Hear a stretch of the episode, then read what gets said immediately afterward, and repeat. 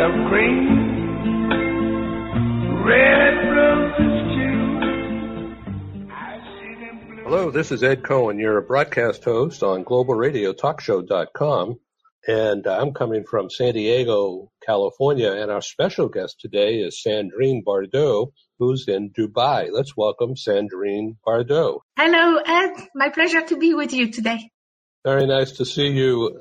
And we're going to have a conversation for about 15 minutes about what you do in the world of international HR, global HR, international business, such as it is these days, and about changes in your world and about how you are dealing with digitalization and how your customers are dealing with that, and a conversation about how companies in GCC are managing in this crazy economy and world of pandemic that we seem to be in.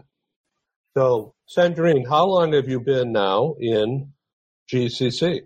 So I've been living in Dubai and the UAE since 2007. So it's 13 years now, which is when I think about it, even to me, a great surprise. Because I think like most expats who arrive in, in the Gulf Cooperation Council, which is uh, the GCC, and it's made up of uh, Saudi Arabia, UAE, Oman, Qatar, Kuwait, and Bahrain. Most people expect to come only for maybe two or three years, and I've been there 13 years, and I want to stay. So uh, it was not part of my initial plan, but um, I've been there for over a decade now. Okay, so now you worked in Abu Dhabi, and now you're in Dubai. In the early days, it was very different for you, wasn't it, as opposed to today, where you're well known and have had extensive executive experience with Mubadala and others. So it, it's very yes. different.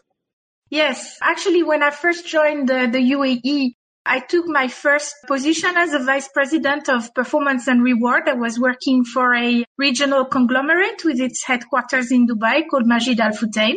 And uh, after that, I went to Abu Dhabi to work uh, for Mubadala, which is a government owned sort of investment fund slash private equity uh, organization. And after Mubadala, I left Mubadala to set up my own company. So to be an independent consultant in performance and reward.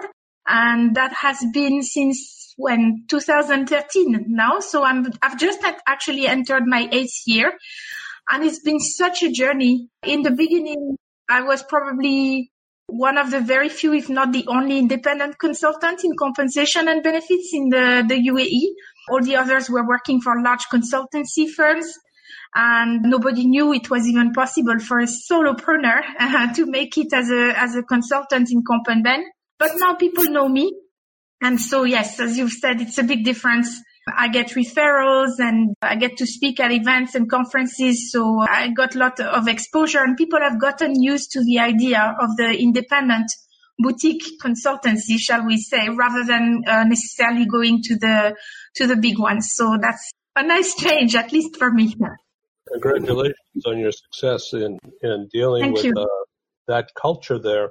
So tell me, are you living in one of these beautiful high rises, or are you out on one of those spoke leaves that we see?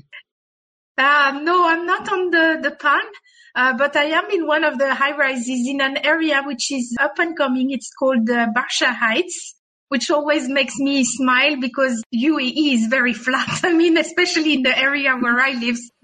But it's very nice place for the architecture, very interesting for the architecture in the UAE. If you like modern architecture, you are in paradise. I mean, it's uh, really nice. Oh, that's great. Okay, so now what I want to ask you about is digital and robots and AI. So in the world of international comp and ben, is this regular or are you a pioneer in this? I would say that not many organizations have, at least in my part of the world, have already embarked on a full uh, digitalization of their HR processes. But for those who start, most of them start with work which is driven by the, typically the compensation and benefits team because the comp and ben team is often the more like techie position within HR. They're the most, let's say, open to calculations and, and this kind of stuff. So they start with talent analytics. And from there, for those who have a bigger workforce and therefore a bigger pool of data, they can dive into questions that are more driven towards prediction and using the support of uh, either artificial intelligence or at least automation. So this is starting to come in the region. Less advanced than in the US, but it's starting to come in our region as well. I have to ask you about ladies, women in business in GCC. Are you one in a million or are there many? That's a very good question, actually. So I would say there are two types. There are the local ladies, the Emirati ladies, and there are the expat ladies. The government is pushing a lot for female empowerment in the region. That might sound weird. I mean, given the maybe ideas that we might have about the region. And there are some very prominent females, especially in government on some of the very visible um, uh, ministries in the government.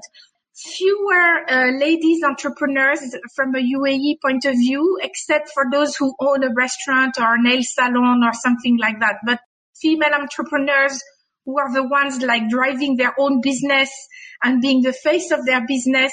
Like, for example, I would be a fewer on the Emirati side.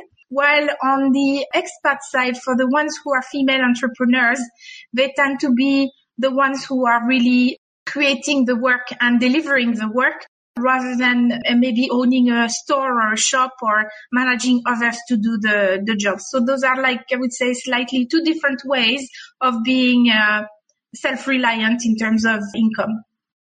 Okay, so what is new and exciting in your world of international comp and ben?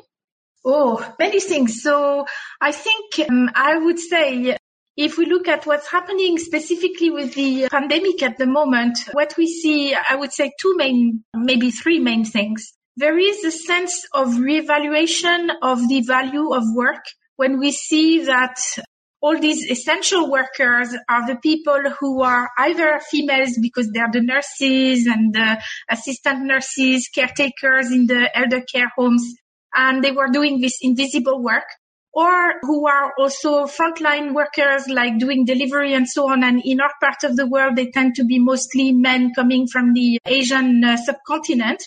And so those positions which were not very visible and not much seen uh, are becoming more important. And I think that a lot of people are starting to realize that the value of work shouldn't necessarily only be driven by criteria that we're using for job evaluation purposes, which are very kind of mechanical, but don't look, really look at the impact of the work on society at large and the necessity of those roles. So I think in the midterm, the pandemic making us realize these jobs are actually important and actually a lifeline for all of us uh, will probably drive organizations to pay more attention to different criteria in how they evaluate jobs and how they position uh, jobs. Because uh, as of today, there wouldn't be many people who would say that a nurse is not as important as a CEO, for example. So this will probably in the long term have some impact about how we distribute pay. Do we still need to have like a difference of a uh, hundred times what the CEO is making to the average worker in an organization and so on? I'm not saying everybody should be paid the same, but maybe organizations or at least certain organizations will try to have a bit less spread and a bit more value put for those uh, type of jobs. So that would be the first one. On the second thing that I think is going to be impacted, I think it's from the benefits point of view. It's mostly a cultural barrier, which is smashing at the moment, I feel. Is the importance of mental health, the how employers can support their employees to be in a good place mentally so that they can be productive at work. Obviously, in the Arab world where I live, this is a challenge, which was a little bit hidden in society before. It was a little bit taboo to talk about mental health issues.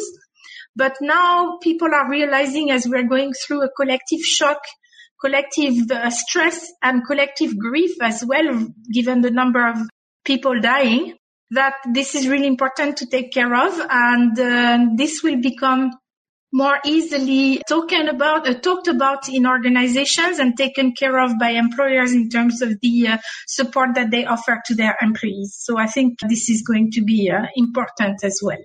So what about the generational change? If we could uh, go back to that for a second between yes. the generations. Yes. So this is really, really important. I read today that I think it's in the UK by 2040 that there would be more people aged 25, 85 and above than there would be in the whole workforce. And obviously, when we see that today a lot of the people who are dying in the pandemic are the older people, we have to also think about how we are taking care of the elder population. So people will live longer, and I think companies are going to have to prepare better for flexible work for people who are maybe starting to be like 50 and above or 55 and above so that they can start to transition out, but so that they're not lost to the workforce. And I think this is going to be a really fundamental shift in how we approach work because today, let's be honest, there's still a bit of ageism in society and above a certain age, you know, if you become unemployed, it becomes more difficult to find a job and so on. I would say, however, in, specifically in the region where I live, this is not an issue at all. The local population in the GCC is overwhelmingly young. So like in the UAE, I think that about 65% of the population is below the age of 25 years old of the Emiratis. And the expats that come in uh, in the GCC are mostly uh, people who are relatively young. They tend to be mostly in the 20 to 44 years years old age range. So obviously, in the workforce composition of the GCC, this is not going to be a challenge. The challenge is more about diversity and inclusion and making sure that people from all places of the world have opportunities to grow and uh, develop their skills in the in the environment. But on a global basis, definitely uh, multi-generation uh, aging workforce are going to be huge, huge uh, topics in the years to come. What about the business environment right now? Is there business going on? It's very difficult. So we've been in a full lockdown and not only do we have the pandemic impact, but obviously as still oil driven economies, we're even more impacted with the uh, challenges of the oil prices that are happening uh, at the moment. Part of it being, I think, structural and part of it being maybe more like some decisions that were made by uh, the leaders of OPEC to go into some sort of uh, market share bid with Russia and trying to continue to uh, produce as much. And it happened exactly. So that was really a conflagration of timing happened exactly at the moment when the economy stopped because of the virus. So obviously not only a lot more production, but a lot less demand. So both at the same time was very bad. So at the moment, the business is not doing so good in, uh, in our region. But I would say as we are emerging countries, we tend, and I, I, was in the UAE after the global crisis, and the, the crisis tends to be like a V shape. So there's a very steep decline, but typically a very rapid rebound as well. While in Europe, what I've seen was more of a slow going down, but staying low for a longer period of time and much slower recovery. So if if things are going to happen like they did in uh, in the past, we will probably have a, a more rapid recovery than more established economies because there is still growth inherently in our countries to be uh, to be had. So there's still a lot of people from the UK and from Europe or India Yes, there are still a lot of people. What I've been hearing, but I'm absolutely not able to confirm from data because we don't have statistics or communication. I'm hearing that a lot of Western expats are currently uh, leaving the GCC. I think the pandemic is making a lot of people reassess whether they really want to be that far away from their families. And uh, in periods of uh, cost constraints, because the labor market is a lot more flexible in the GCC than it would be in Western Europe, where there is a lot of protection against, you know, being laid off and how the employers can take care of it. In the UAE and the GCC, it can happen like almost overnight that you lose your job. So I think that some people have, have lost the job and they might come back or they might not come back. And if they don't come back, they will probably be replaced like in previous crises by cheaper expats. So people who are coming from, let's say, Egypt or Lebanon and so on, who are educated or India educated, but a bit cheaper as a workforce than the Westerners would be. But we see also a lot of laborers leaving because if, for example, construction sites are stopped and uh, don't expect to start work again uh, on a full scale, all those labor workers would be sent back home to their home countries as well. So I think it's on both ends of the spectrums that we see more, more departures. So it's really interesting, isn't it, about this disease, this virus, that how it's gone around the world and yeah. how it's impacting so many different people. It's, it's just unbelievable. It's like a bad movie. Yeah, I will tell you actually. Um, so my, my business model has been impacted on a personal level. So the way that I work, I'm normally, I'm a consultant and a trainer. And uh, the work that I do is uh, very much face to face. I don't do so much uh, remote work. I tend to integrate myself with my clients. So I tend to spend like three weeks, if I have a longer assignment with a client, three weeks per month with the client and I embed myself with the client. So I don't do like some of the larger consultancies who operate in their own offices and only come for a client visit. I operate almost like an outsourced person, if you will. I'm not outsourced because I'm independent, but I like to be at the client side to learn more about their culture and so on. But obviously, I'm training. I was delivering in public classes and face to face. So obviously I've had to pivot my business model and I have had to figure out a way to getting paid online, which is, would you believe, is not so easy in the UAE because there are restrictions and like we cannot use Stripe where you just click a button and get paid over the internet. People enter their credit card information. So it's a little bit more complicated for us. But I've had to rebalance my uh, business model to try and say, hey, can I deliver some trainings online? And maybe I make it cheaper because I would have a bigger audience. So it's a whole different way of thinking because you don't deliver the training in the same way. And currently with my main client, we're also all working from home. So everything is done remote. And so it's also a change and it's an interesting for me because it shows me that I could do maybe in the future a hybrid of face to face and online delivery, even within the same client but it's been a scramble to be honest, especially in the beginning. It was like, ah, what do I, I do? What, what, do we do? It's like yes, exactly. Uh, je, exactly. Je so exactly. Yeah. So let's talk about your publication, Compensation Insider. That's yes. very, very attractive and it's also fun to read. So Thank you. how often do you update your publication, Compensation Insider? I used to write very often. In the beginning, I was putting out two to three articles per week. Lately, to be honest, less active. I've had more work on the, with the clients, but also I've been thinking of moving more to audio.